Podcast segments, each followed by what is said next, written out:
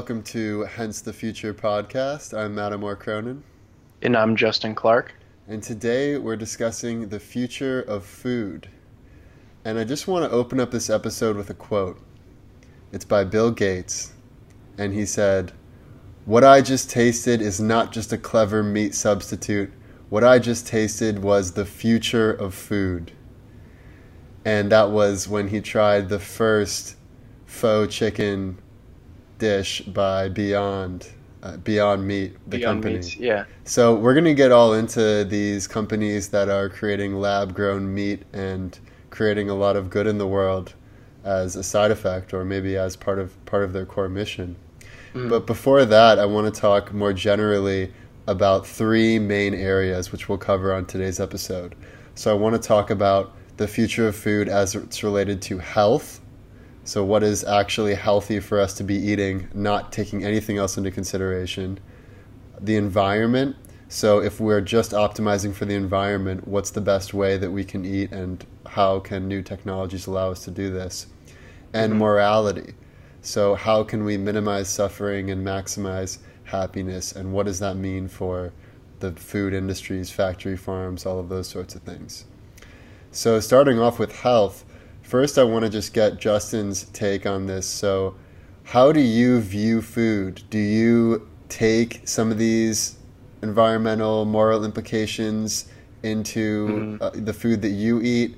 And also, what, you, what have you found to be a healthy way of, of eating and, and a healthy way of consuming food for you? Yeah, so I try to consider as much as possible when eating my food. I'm actually one of those people that's really nitpicky about what he eats. So I I like to eat if I because I'm not a vegan and I'm not really dogmatic in terms of any particular type of diet, but I do eat meat and I try to eat real food and that's basically it. Try to stray away. and what do you mean by real food? So any anything that might have had cells like living cells in the past several weeks, mm. for example. So processed food like crackers definitely weren't any living cells in those crackers for a very long time, and they've gone through a lot of stages mm-hmm. before they have been processed. And that's just kind of a rule of thumb. That's not necessarily like a sort of health or uh, guaranteed health guideline, but I find it to be a good way to eat real food and stray as far away as possible from the standard American diet um, which is very proven to be a terrible diet for mm-hmm. basically anybody.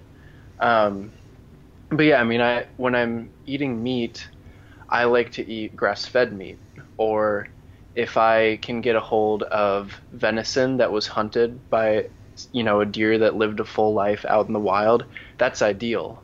To have some some meat that was that had a life that wasn't, mm-hmm. you know, crammed up against some other cows or you know some other some other animal basically eating other animals feces because it doesn't have enough space to even walk right. you know it's just really disgusting what some of the um, factory farms do these days but anyways long story short i just try to stray away from that as much as right. possible um, but in terms of what i think is healthy that's a hard question um, I think there's so many diets that are the complete opposite of one another that seem to work for a lot of people. Mm-hmm. So, for example, veg- if you move from a standard American diet to a vegan diet, you're almost 100% guaranteed to feel a thousand percent better. You know, it, it's unreal how much of a benefit you can have by going from standard American to vegan. Now, is vegan the most healthy diet? There's a lot of science that says no, you probably need a lot more nutrients that aren't available in real food in a vegan diet. So sure, yeah. you can have a vegan diet where you're supplementing very heavily, but it would be easier to just you know eat meat every once in a while, or like a liver, or you know shrimp, some sort of seafood. You know, it's not that hard. Yeah, well, I, I want to push back on that a little bit because I tried going vegetarian for about nine months, almost a year, and I was close to vegan. I wasn't totally vegan because I did still have Greek yogurt sometimes, mm-hmm. but And initially, I did feel good. I felt like I was more alert and I felt like I could get a lot of work done. I noticed that I had to snack a lot more throughout the day. A, a meal wouldn't tide me over for as long. But over the months, over you know the many months of doing this, by the end of the the nine months, I had lost a lot of weight and I got really sick. And mm-hmm. after my sickness, my mom was like, just, you know, eat a burger. Or, and so I ate some meat and I felt immediately better. And uh-huh. I, I, I've just, I think for my own body, I have found that meat is something that's, I mean, maybe I didn't eat the proper vegan diet. Maybe I didn't have yeah. as many of the different nutrients, and that's probably that's probably true. But for my own self, I would like to be vegetarian or vegan from a moral standpoint and an environmental standpoint. But what mm-hmm. I've found for myself is that it's it's not what makes me feel the healthiest. Yeah, and what's kind of uh, so it's a little backwards some of the moral arguments for veganism because if if you're being if you're a vegan and you're eating I mean there's factory farming for plants it's not just for um, meat or any sort of uh, livestock.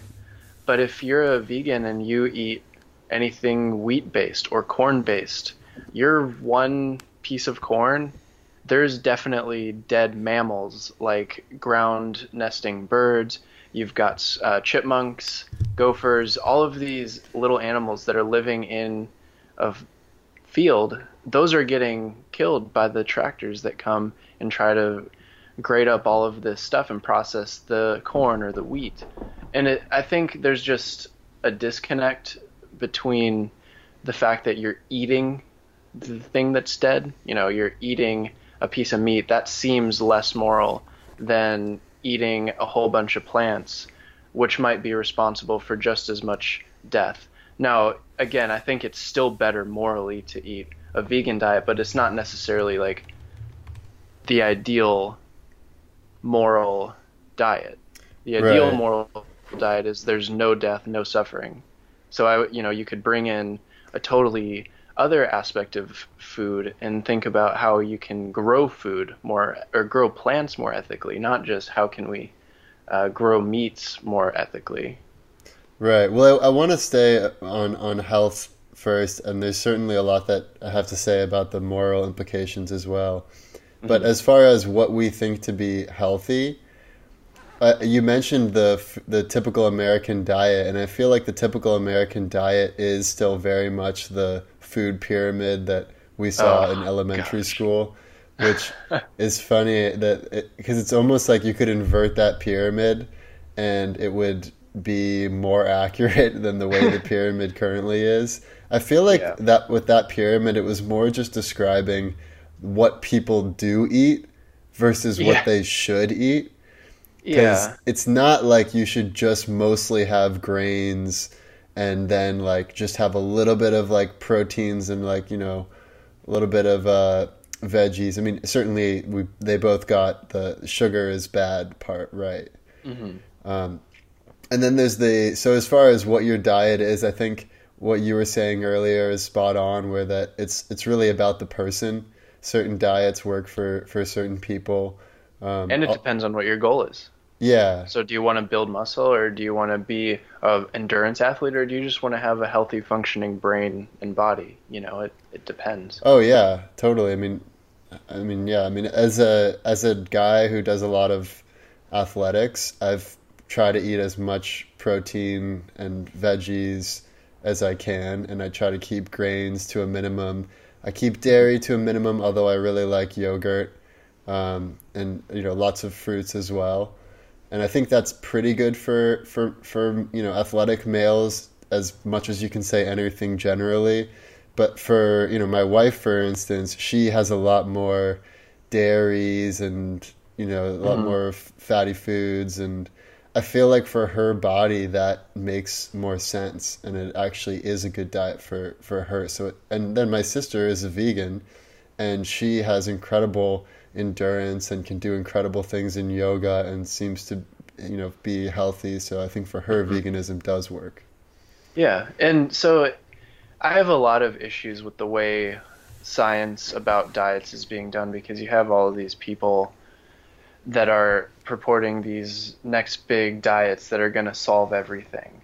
But a lot of studies related to nutrition is done in either healthy or unhealthy white males. Like it, it's not a very diverse mm-hmm. group. And I know it's changing more now, but all the science that we hear about now has been in the literature for a very long time. Like we haven't learned anything new that's mainstream for, you know, maybe five, ten years. I know there's, you know, some people on the cutting edge, but there's there's not that much new stuff that wasn't known a while ago, except for maybe the ketogenic diet or something. Right. Yeah, I feel like the best practice is to pretty much become your own scientist with your own body. And mm-hmm. that's one thing that any nutritionist will tell you. I mean, they told my sister, when my sister had some stomach problems, they had her basically write down the foods she was eating for each mm-hmm. meal and how she felt after each meal. And by doing this for several weeks, she figured out, oh, these certain foods do not make me feel good. These certain foods are okay. So maybe cheese is good for you, whereas maybe it upsets someone else's stomach. Mm-hmm. And then another tip that I've heard from Scott Adams, he says that once you figure out what is healthy food for you, the best thing you can do is to make it as convenient as possible. So if you if you you know you're lazy, you're on the couch watching TV, and you open up the fridge and you have some carrots and, and ranch or some apples and peanut butter, and you don't have any you know any granola bars, which are basically glorified candy bars or anything like yep. that, then you're going to be healthier because that's a better system. Yeah. Yeah, and it's crazy too that we have giant companies like Coca-Cola being one of the biggest brands in the U.S. Uh, or probably the world, and it's probably one of the companies that's causing the most harm when it comes to health. It's terrible. Yeah. It, it really makes me sick that you know something something so bad for the general public is so glorified. Yeah, and it's just because they have such good branding and marketing. yeah, I mean they do have awesome marketing, but it it just it, yeah. that's just one of those cases of incentives not being aligned. Like if if the incentive was for companies to create the best and the healthiest products, then they would. You know, yeah. if that that's how the incentives lined up. Well, that that reminds me of the famous Steve Jobs quote when he was going to hire the president, the new president of Apple. You know, right before he got ousted, and he it was the I forget his name, but it was he was the CEO of Pepsi at the time and the guy was like, "Well, I don't know. I make so much money at Pepsi. I got this really, really cushy bonus structure. You know, I don't know." And then Steve Jobs just looks at him with his famous glare, and he says, "Do you want to sell sugar water for the rest of your life, or do you want to change the world?" I love that because, because yeah, just like you said, the incentive structure is so backwards. It's like our society values someone pushing sugar water to billions of people every day instead of helping helping the planet through renewable energy or finding ways to create better farming practices that lead to better uh, yeah. well-being of animals. Yeah, dude. It, I mean, it's there's some good things too, though. I mean, there are there's definitely a push to people realizing, oh wait, sugar's probably not that good. Yeah, we should probably do something. And I kind of feel like it's the same thing as you know, like I, I have the same stance on sugar as I do on cigarettes or on lottery tickets, which is mm-hmm. that for some people, if you're having a stressful day and you need to go get a cupcake at Sprinkles, or if you need to go, you know, have a have a cigarette, or if or if playing the lottery takes the stress off of your day, like that's fine. I'm not like who am I to tell you that you shouldn't be doing that? It's really mm-hmm. just when you do it in excess that can right. can really be bad for you. Yeah. Yeah, and it's it's hard, hard where to figure out where to draw the line there. Like when when do you as a government, for example, intervene on somebody making all the wrong choices when it comes to health? You know, yeah. if, if a government is in charge of healthcare, it's in their best interest to not let citizens get out of hand in terms right. of their health. Well, I mean, now people pay higher premiums if they lead unhealthy lifestyles. So there, yeah, there is, but it's it's mostly for cigarette smokers. I mean, that even under Obamacare, which protects pre-existing conditions, the one thing it does not protect is whether or not you're a smoker. Um, but it would be better if if it extended even further, where if you made all of the best health decisions, you would get better, better premiums. Mm-hmm. And I mean, it, it's a tough situation because you could also make the case for universal health care, which which I'm a proponent of in general. But yeah, as long as it's done correctly. I mean, there's there's a lot of ways to mess up universal health care. Right. And then the, the so the final other thing I want to just mention as it relates to health with food is the fear or the risk of antibiotic fed animals oh, yeah. creating superbugs potentially. Because you hear a lot about this. So on the animal side you're you you're basically having them in these horrible conditions. I mean one thing if as a as a metaphor it would be like if you lived your entire life in an elevator with nine other people. And that's not an exaggeration. That is literally what it would be like and you don't have you don't really have bathrooms either. You have you know some slits in the ground, but imagine yeah. what that life would be like, and then imagine the solution is just getting chocked full of antibiotics constantly. That is the perfect festering ground for some superbug to come out of nowhere. And we've had some of them. We've had mad cow, we've had that mm. the bird flu, we've had but they've all been relatively controlled, but there's because we've had strong enough antibiotics. Right, but there's no reason to think that that'll go on forever. And then on the on the veg- vegetable and grain side, my mom is you know my mom's a gardener and so she's all about organic farm to table stuff. She always talks about how horrible the companies like Monsanto are, where oh, they give you genetically engineered grains and vegetables, fertilizers. Yeah, and basically these are not able to reproduce. So the typical way that as my mom would say God intended is that you have these seeds and then they grow to be plants and they germinate more seeds and it's the cycle of life. But with these genetically engineered seeds, they create plants, but then they can no longer germinate. And it creates a competitive advantage for companies like Monsanto because they, they have to keep buying the seeds from them. Yeah. Um, it's a disgusting business model. Yeah. Similar to like opioids. You know, it's, it's almost like somebody is making opioids on purpose just to make money at the cost of society. Totally. And that's why you see these high end vegetables like such as heirloom tomatoes or you know, or uh, you know, in Mexico, the blue corn tortilla chips, because these are these are seeds and plants that have come from the very beginnings of planet Earth. Mm-hmm. And they've come all the way down until now, and they haven't been messed with. So I think it's going to be really important for our own health to make sure that we continue with the natural way of doing things because that's the yeah. most that's the our best bet against um, any sort of biological uh, yeah. uh, diseases. It's almost always a bad idea to go against the system that was put in place by whatever you want to call it mother nature god some sort of you know whatever biology has created and evolution has created you should probably not try to stray away from that too much yeah, I mean, I mean humans many, are pretty adaptive. How many adaptive. Greek tragedies have to be written before we realize that hubris is going to be our downfall and we can't play God and expect everything to turn out better than if we had left what is God's to God? Yeah, I don't I don't know, man. That's yeah. that's hard.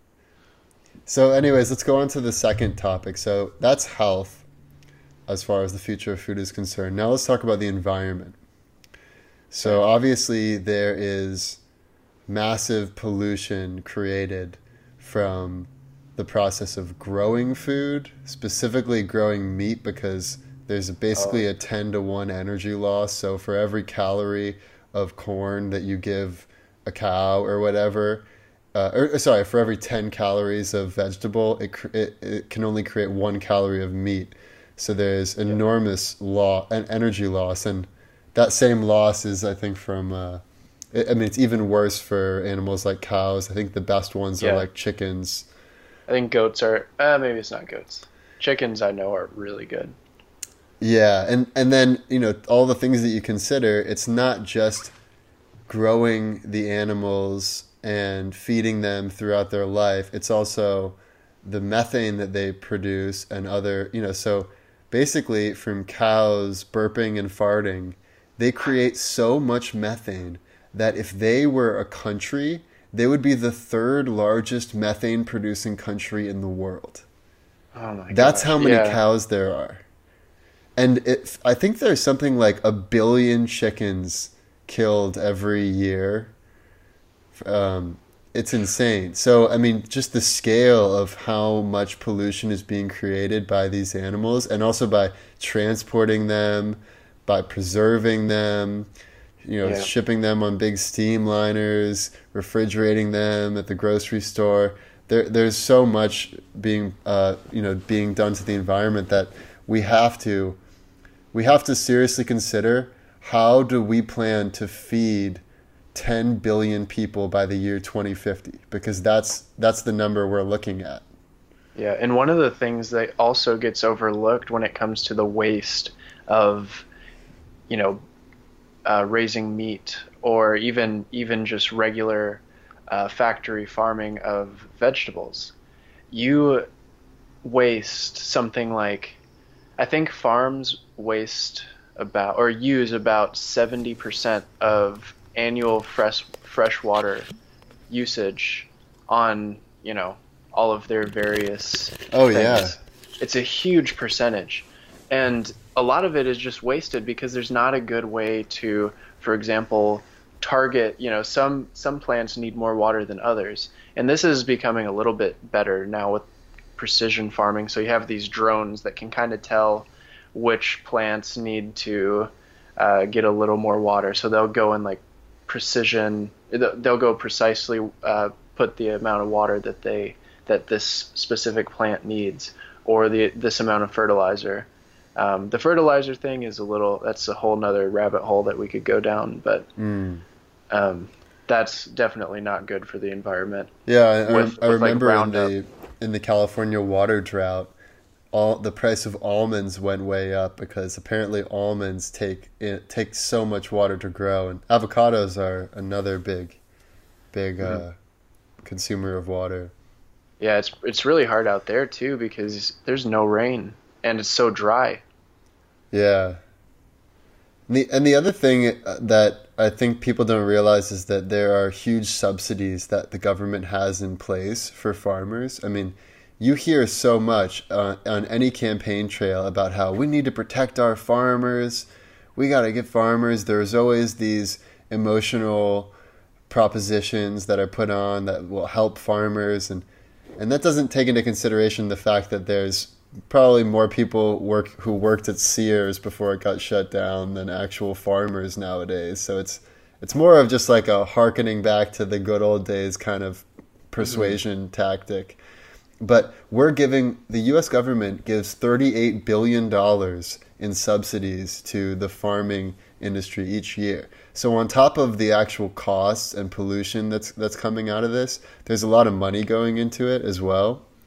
Yeah, And- that's always a bad bad way to create misincentives or misaligned incentives. Totally.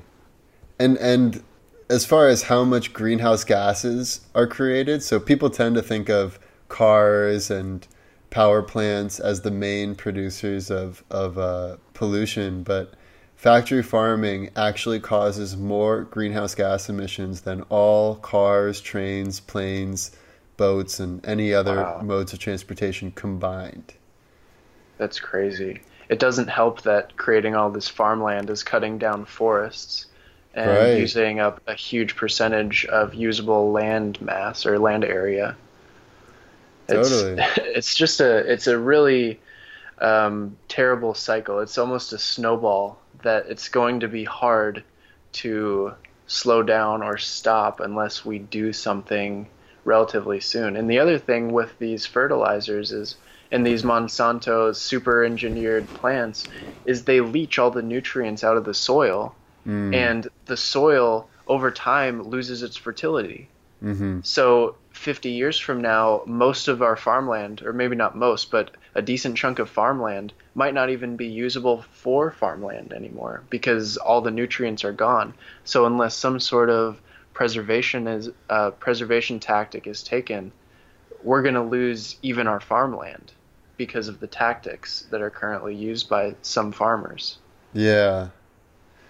And you know, climate change is also going to make a lot of farmland um, not usable. Also going for going forward.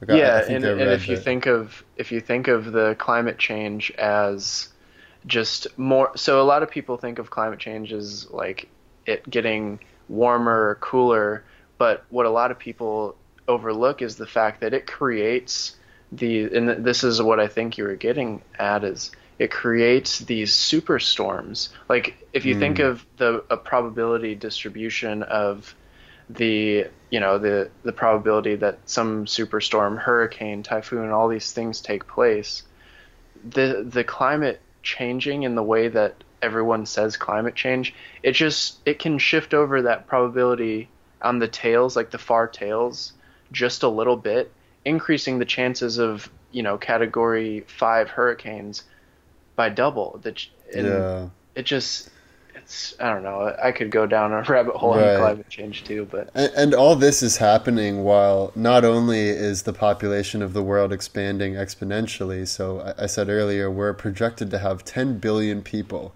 by the year 2050, which is a huge increase from 7 billion people now, and when you think about just the percentage scale of that.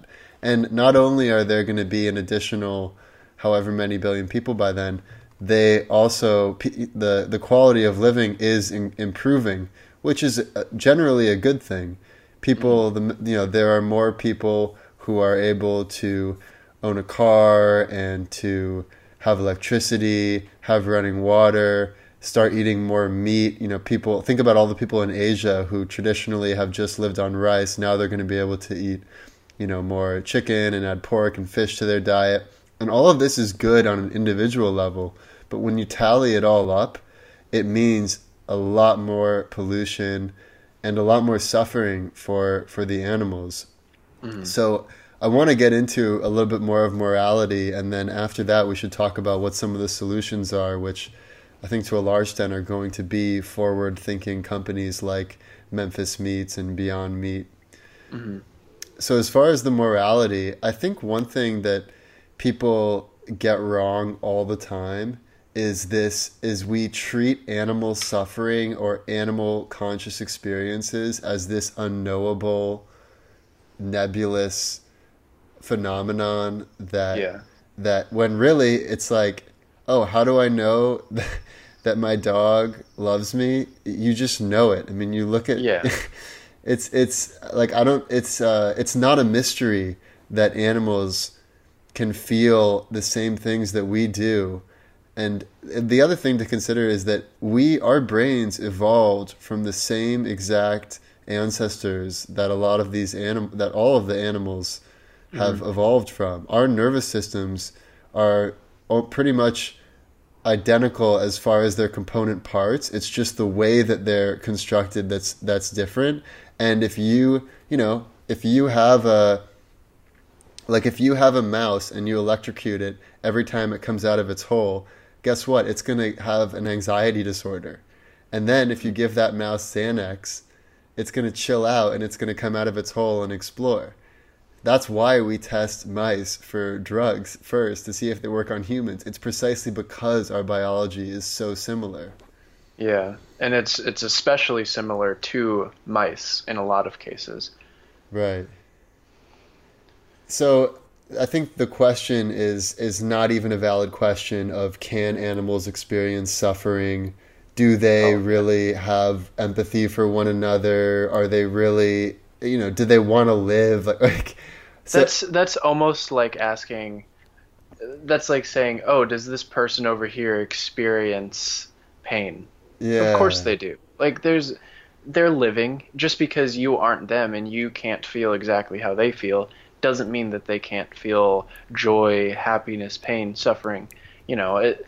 I think it's basically a synonymous question. Yeah.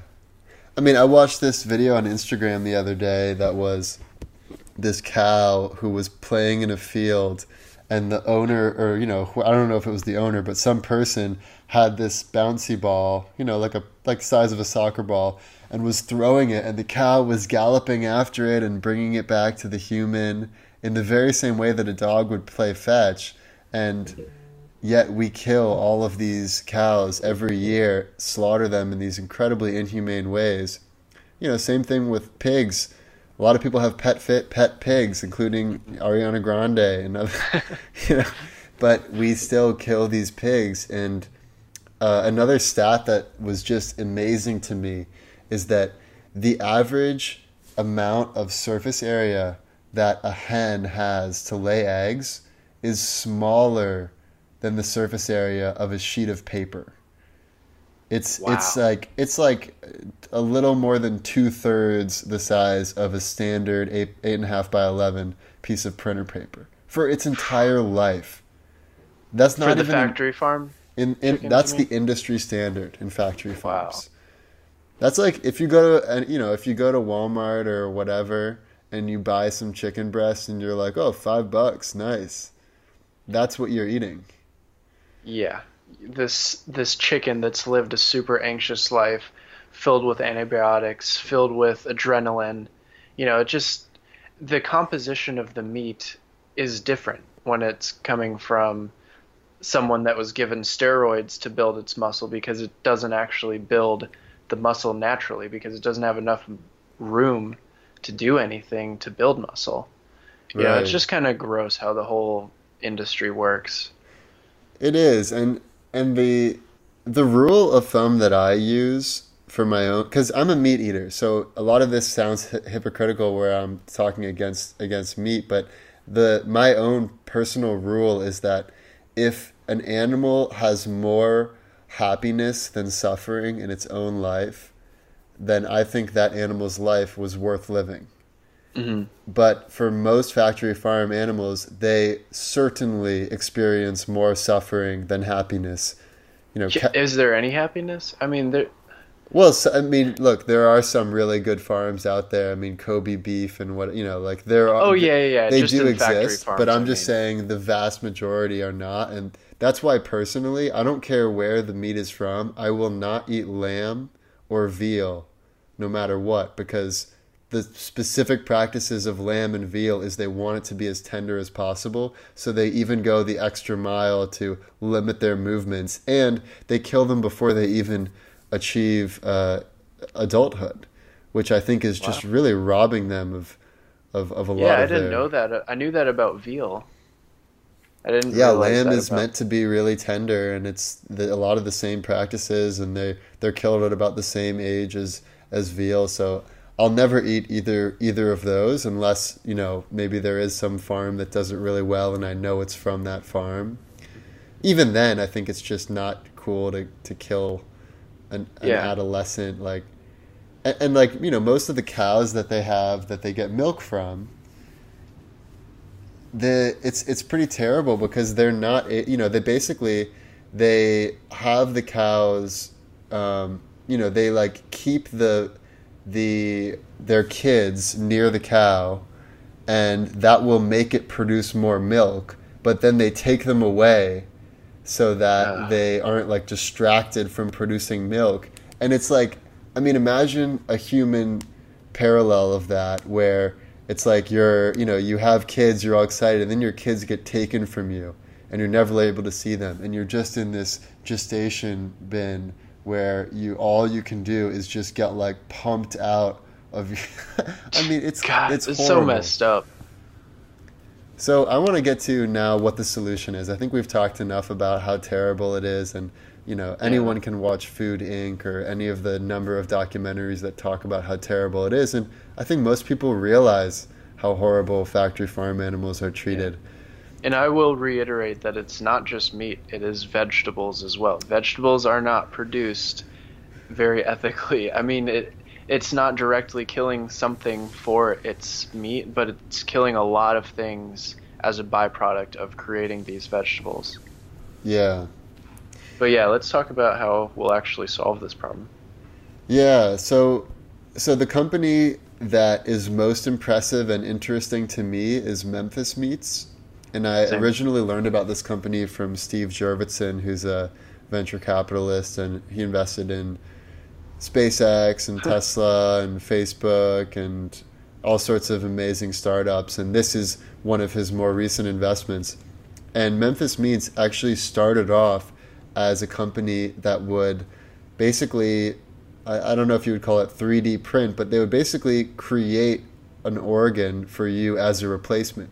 So let's say you have a liver disease and you know you're going to need a liver replacement rather than waiting for someone who has the same blood type as you to ha- be willing to donate and all of that, or a relative or whatever, you can actually use your exact DNA to grow a, an exact replica of your liver, which will your body will have a much higher chance of taking and incorporating it into your body than it would if you just took it from some other person. Also, you don't have to create the suffering of that other person if they're alive. I mean, you know, if they're dead and an organ donor, I guess it's a different question. But, anyways, this is how the company started.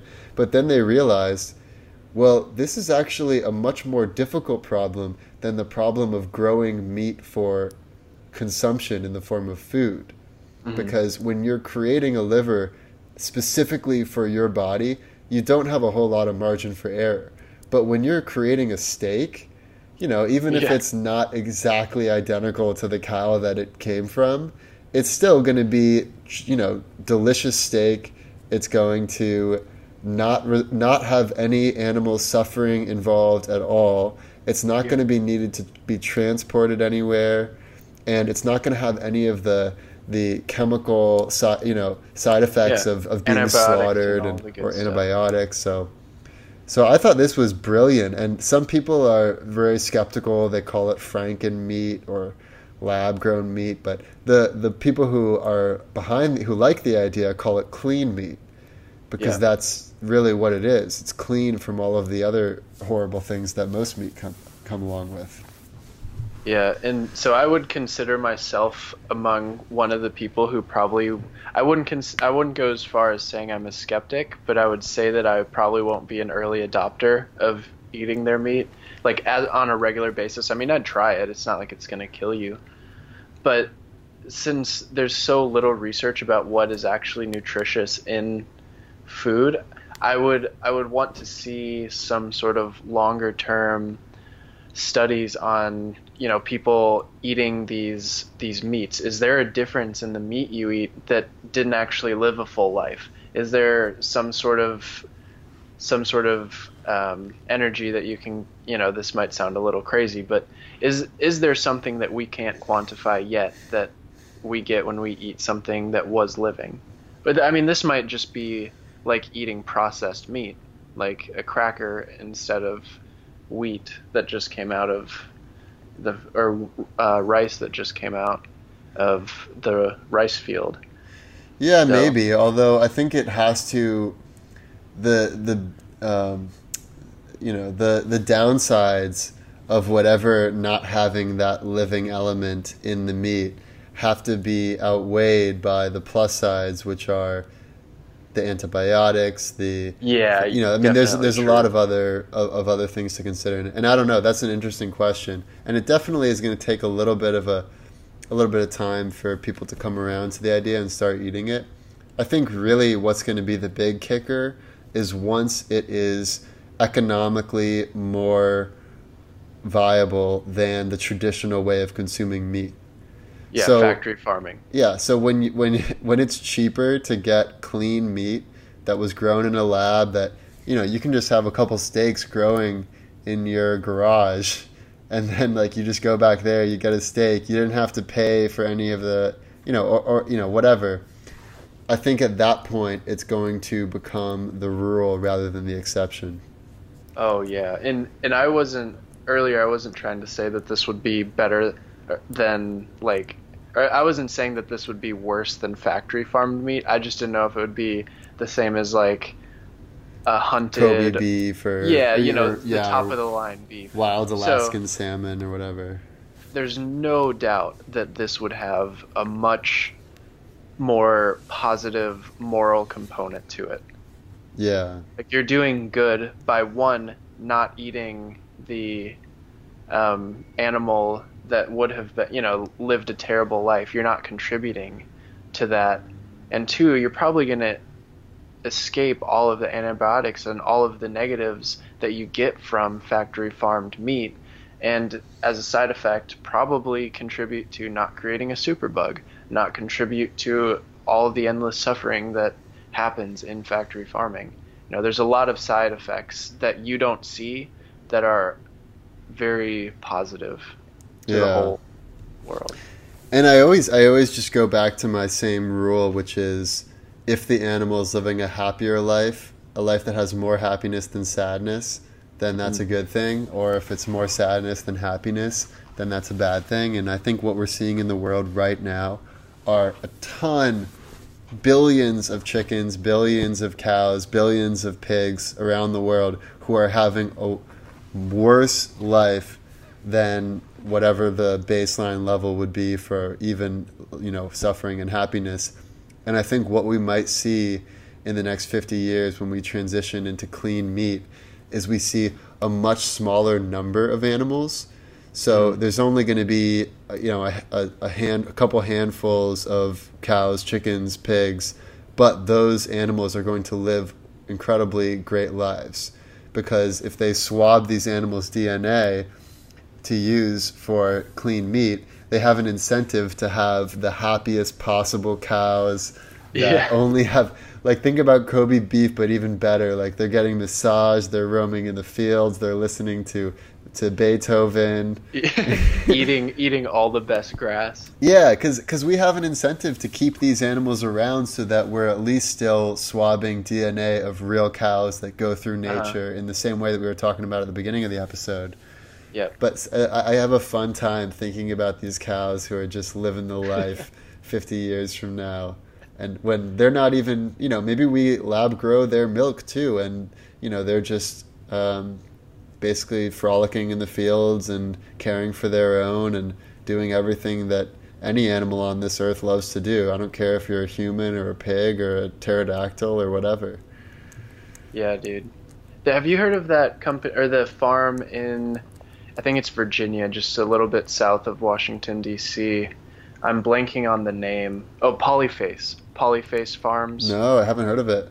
Um, so this is a. It's not lab grown meat, but it's about the most ethical farming practice that you can possibly imagine. Huh. Um, n- not too far behind, you know, the massaging and Beethoven Right. for cattle. Um, but but this farm, the the farmer was is a genius. He's still around, and he created this system, like this little ecosystem in his farm. So basically, he moves his cattle every day. So if they have this little um, let's say 10 acre parcel where they can roam and eat all the grass one day the very next day they'll move to an adjacent parcel with the very best grass like very tall and really healthy grass and every single day he'll move it to this new parcel and let's say he has a hundred of these parcels hmm um, in the farm. Four days behind where the when the cattle are roaming, chickens come around in those exact same parcels. So they eat all of the uh, maggots and everything in the feces of the cattle and cl- basically clean up. Yeah. And the nice thing about that is they're kind of the end hosts. I forgot exactly what the term is, but basically, most bacteria, especially E. coli and other um, important things that uh, we need to make sure cows don't have, uh, the chickens are basically the end zone for that, and they can't get past the chickens. The chickens just kind of digest all of that and clean up all the waste of the cattle and then as a byproduct they create eggs very healthy eggs because the chicken are eating exactly what they need to be eating Right. um, so it's just creating this system and i think even behind the chicken, he has turkeys, which clean up everything that the chickens did. And then it's just this never ending cycle where the grass is always super green. So if you think of an S curve on like in each of the parcels where the grass is, mm-hmm. if the cows eat it, it goes down to the very bottom. But then um, if you let the grass grow for too long, it kind of gets old and tapers off. Yeah. But he he aims to make sure that the cows eat all the grass kind of in the adolescent of the grass in the grass's lifetime. So it's like the healthiest and has all of the uh, nutrients. And he said there's like 20 different species of grass, which is insanely positive and good for these cattle. It was just a really yeah. cool video that I saw him like walk through his practice. See, um, that's great. I mean, getting more creative around how we grow our meat is the way to go. We can certainly get more creative than just putting a chicken in the smallest possible box and yeah and, and not expecting anything bad to happen as a result of that. So, I think as we go forward into the future of food, I think what we are going to see is certainly in the more high end rungs of society, we're going to see things like Kobe beef, things like the farm that you just mentioned. What was the name of that? Uh, Polyface Farms. Polyface Farms. And then I think at, for the mass market, so for people who are just earning enough money to start consuming meat on a regular basis, I believe we are going to see clean meat grown in a lab as the big solution there. And hopefully, all of this is going to result in better conscious experiences for the greatest number of conscious beings mm-hmm. and a healthier diet for everyone and lower environmental impact when as we're at this critical juncture where all of these are really coming to a head with population growth and you know yeah. rising incomes and everything like that yeah, what do you think about these vertical farms where they're kind of moving these um, plant growing uh, farms inside maybe a warehouse in the middle of Brooklyn? Oh. I think that's great. I think getting any any anytime you can minimize the transportation gap, where mm-hmm. you can just grow something in your backyard, I think that's always a good idea. Yeah, that kind of goes back to the um, climate change thing you were talking about where we have all of these extreme environmental uh, events that basically wipe out some farmland. Let's say mm-hmm. down in uh, south, south southeastern Asia, and where there's a lot of things being grown. But if there's a big typhoon, it can wipe out a lot of stuff for a while. Yeah, but, and well, not only that, and with global warming, huge areas within Africa specifically are going to no longer be farmable at all. And a lot of these yeah. cultures have done nothing but farm for as long as their tradition has lasted. Mm-hmm. So we're going to need to rethink the role of farming and how farming is done and how we can minimize transportation, minimize suffering, maximize the amount of production that is healthy and and can feed yeah. people. So I actually I actually feel pretty good about where this this trend is heading. I mean, I, I noticed in California just in the last couple of years we've had some really great ballot measures where it's increased the amount of space that animals have had. It's uh, created better better environments for these animals to live, and they were voted they were voted into law by an overwhelming majority. So I think people really do care about this issue, mm-hmm. and I think tech uh, and governments are also stepping up to start to take this on. So I would just urge anyone listening to to be someone who always is advocating for the well-being of animals, whether you're a vegetarian or vegan or not. Yeah. I, I think that's another common issue is that people are like, oh, well, I eat meat, so I don't give a shit. But you don't have to be completely one side or the other. You can be someone who eats meat who just wants animals to live happier lives than they are. Yeah. You know, so. Yeah. You hear a lot of people, um, this kind of, that reminded me of uh, people having a negative view of hunters. I mean, I've, I've never been hunting, but I know a lot of hunters that actually work really hard for the meat and they don't eat meat otherwise. They work hard to eat something that grew up in the wild. And Yeah. I think there's just like this weird movie caricature of what hunters are. You know, well, I, I mean, I think trophy hunters are are pretty despicable. yeah, it's pretty especially if it's an in a lot of endangered animal like a lion or an elephant or a, a giraffe, like you know Donald Trump's Yeah. sons. But so that that kind of brings up something though because th- we could have a whole separate podcast of this like the future of conservation or something Uh-huh. but basically these some of these tribes in Africa that's the only way they make money let's say elephant hunting is taking taking a rich white dude on an elephant hunt that maybe is a million extra dollars in their account like in their uh, village now, if they don't have hunting, what are they going to do? Well, they're going to start hunting and selling the ivory. So it's it's a very fine edge. Like it's not a black or white scenario. And I think you know I don't want to sit here and advocate for trophy hunting because I think just absolutely it's it's kind of a disgusting thing that people want to do it.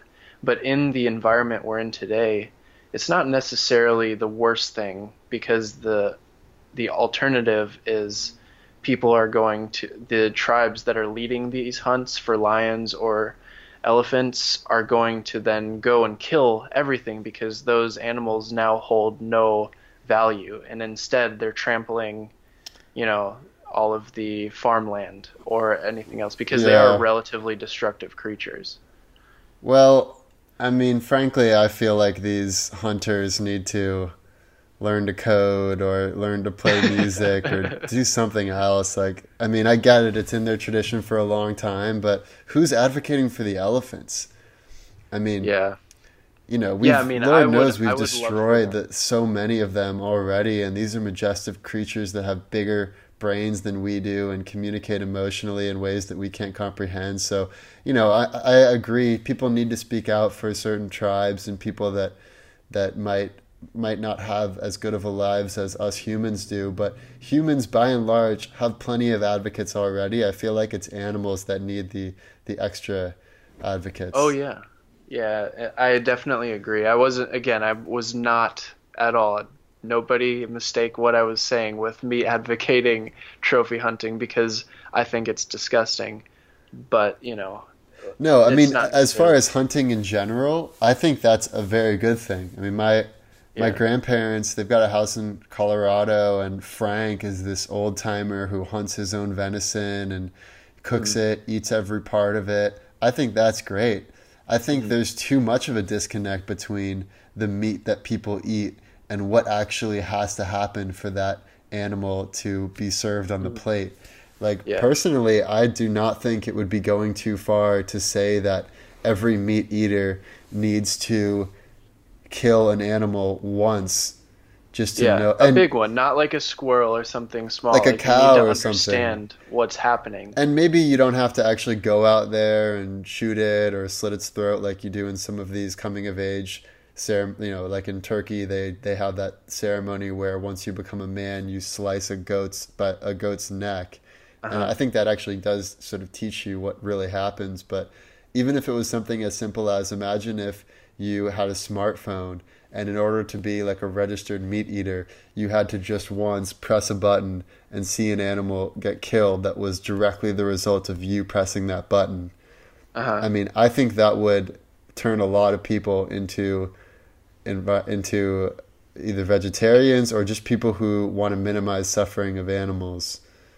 Yeah. Have you seen anything about how much fish can suffer? I know crustaceans like scallops and um, mussels. I think there um, clams tend um, tend not to. But I was curious if you've seen anything about how much fish can suffer. It's something I've been curious about because I I believe they have a much um, less developed nervous system, which kind of implies they might not be able to experience as much pain, which makes you know that makes me feel a little better about eating fish. Yeah. Um, I don't know if you'd ever looked into that. Yeah, I- I'm not had- sure. Although I I have read sure. Old Man and the Sea by Hemingway, and it was pretty tragic once that beautiful big fish with the shining scales gets killed, does its last death throes, and then turns the pallid white and loses all of its life. You know, think of some beautiful swordfish out there in the ocean mm. swimming freely, and then it just yeah. gets killed. I mean, I, I, I think whenever we try to draw the line of saying, oh, these animals don't suffer, I think that's a bad place to go. I, I agree. I think it's true that as there are degrees to which animals can suffer, and I think fish probably can suffer to a lesser extent than a mm-hmm. chimpanzee. But I I also feel like all animals suffer. I think even to a yeah. large extent plants suffer. And if you if you yeah, like it's... carve your name into a tree, I don't think the tree likes that. And I don't think that's crazy to say that a tree has likes and dislikes. Yeah. Yeah, that's interesting. I, I, would be curious to see in the future, you know, what comes out about the consciousness of plants because it's clear that they react to their environment. It's not just Oh, for sure. I mean, there's the famous experiment where if you have two different mason jars full of sprouts or rice or whatever, you put them in identical cabinets, but one of the cabinets you only say good things to. You say, "Yeah, plant, you're doing great." you know, sort of like the the massages in Beethoven treatment. And then uh. with the other cabinet, you just give it bad energy. You say, "You know, I hate you, plant. You're a bad plant." you know, and and the like I swear this is a high school experiment that kids do all the time across yeah, America. I've heard of it. And the plant that has good vibes turns out to be a flourishing wonderful plant, and the plant that had bad vibes gets stunted in its development. So, I, I mean, what more proof do you need that plants are, you know, are conscious and take in the energy that's around them? And if it's true for plants, it's true for every animal out there, for sure. Yeah, that would be really fun to uh, do as an experiment. I wonder if there have any if there have been any like double blind studies where it's like I'm sure there could be like human bias that creeps up when you're yelling at these plants and like how how much light I don't know. Yeah, but that no, it'd really be a good cool. experiment.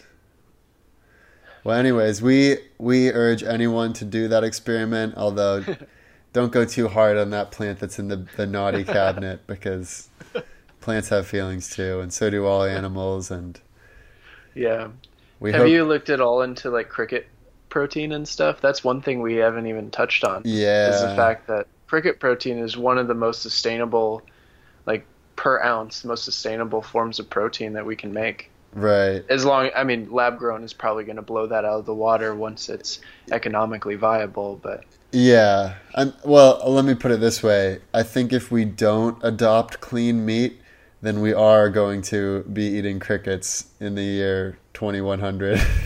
oh yeah. I mean, yeah, I, totally I, mean, agree. personally, I, I maybe it's a cultural thing. I can't get out of the grossness factor. I have once had a cricket in the form of a lollipop, and it was pretty gross. Where was that? That was at a national park. I think it was Yosemite. Okay.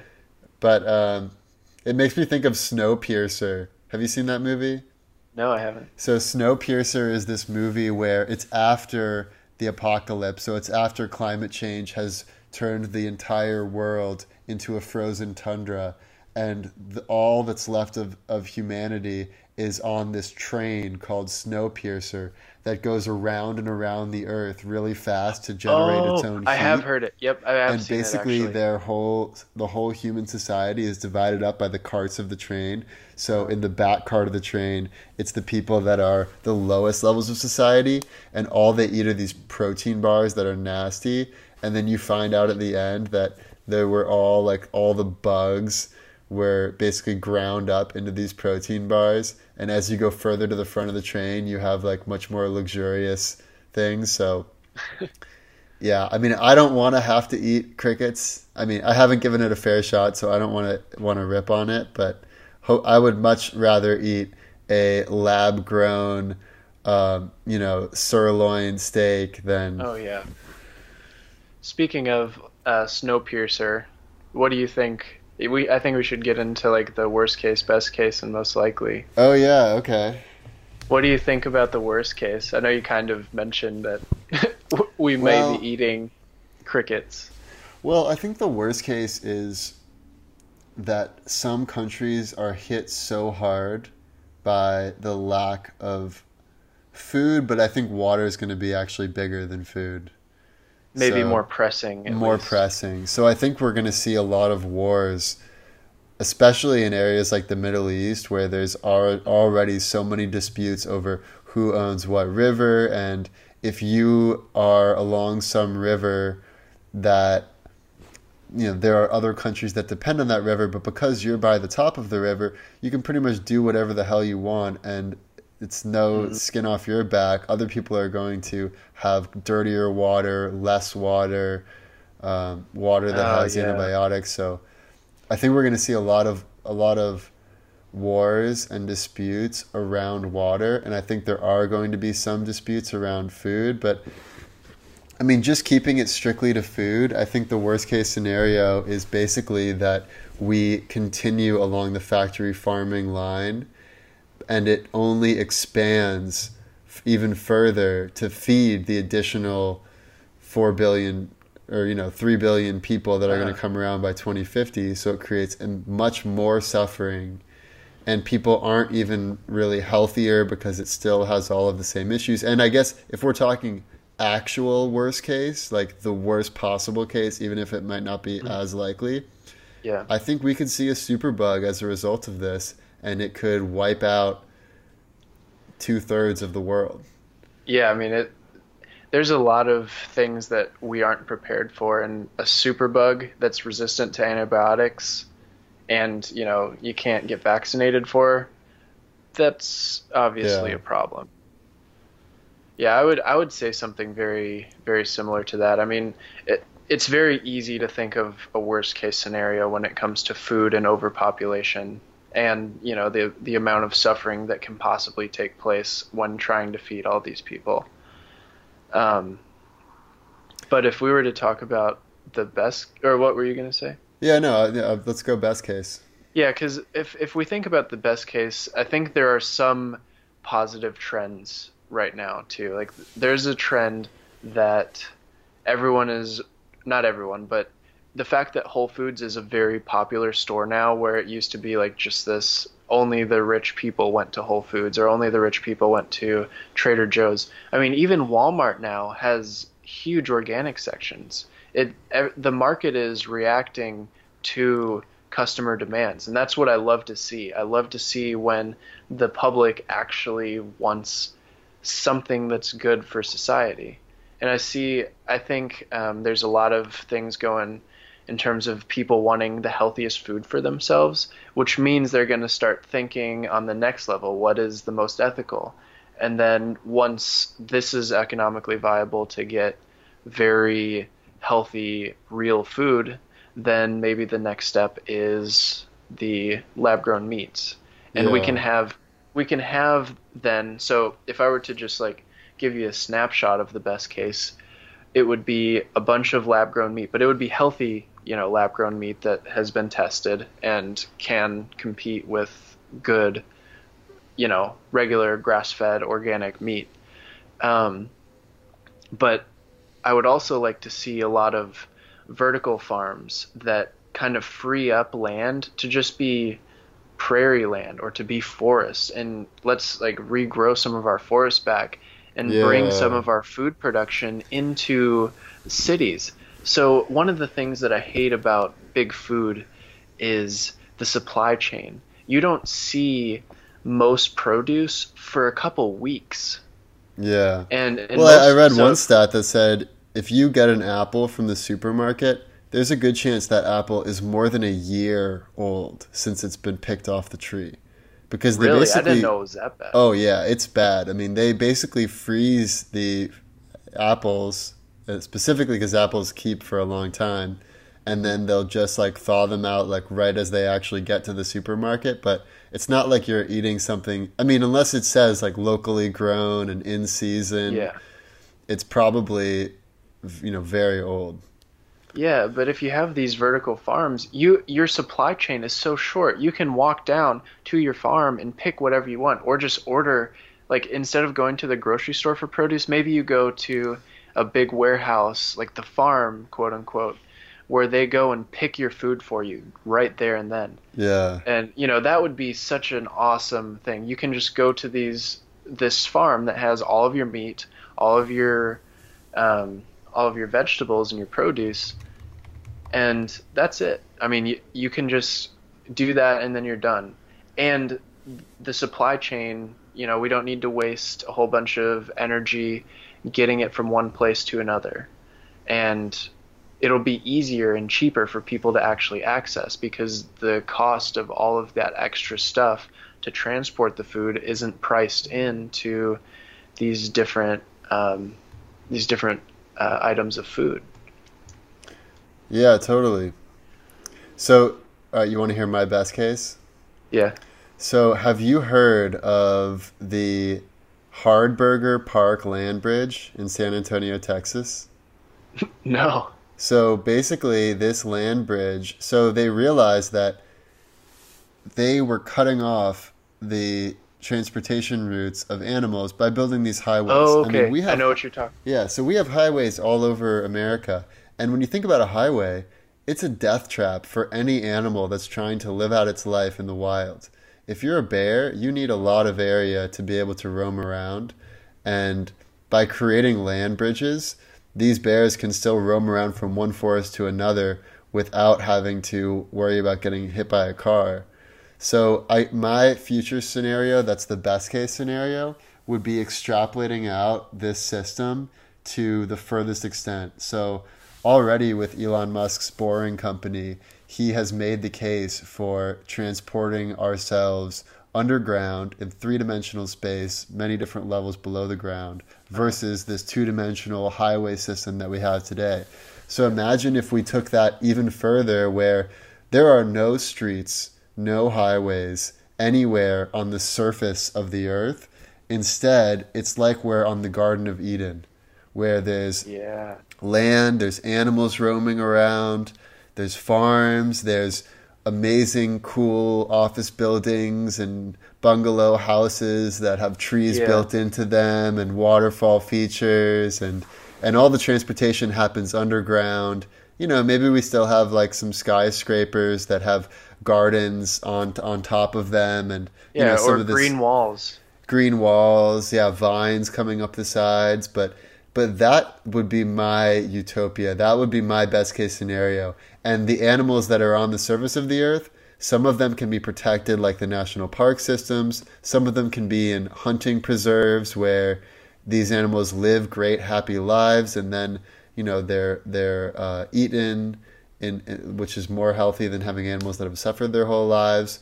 And then if you just want the cheapest possible, healthiest meat, then you get the lab grown version. Mm-hmm. And I mean, another, you know, when you have a baby, I haven't had a baby, but this is what I hear is yeah. that the first thing you do is you put up pictures of giraffes and elephants and lions all over the room. You have the nice little animals that dangle from the sky and they play with them. Why do we do this for babies? It's because we're introducing them to what else is here on earth.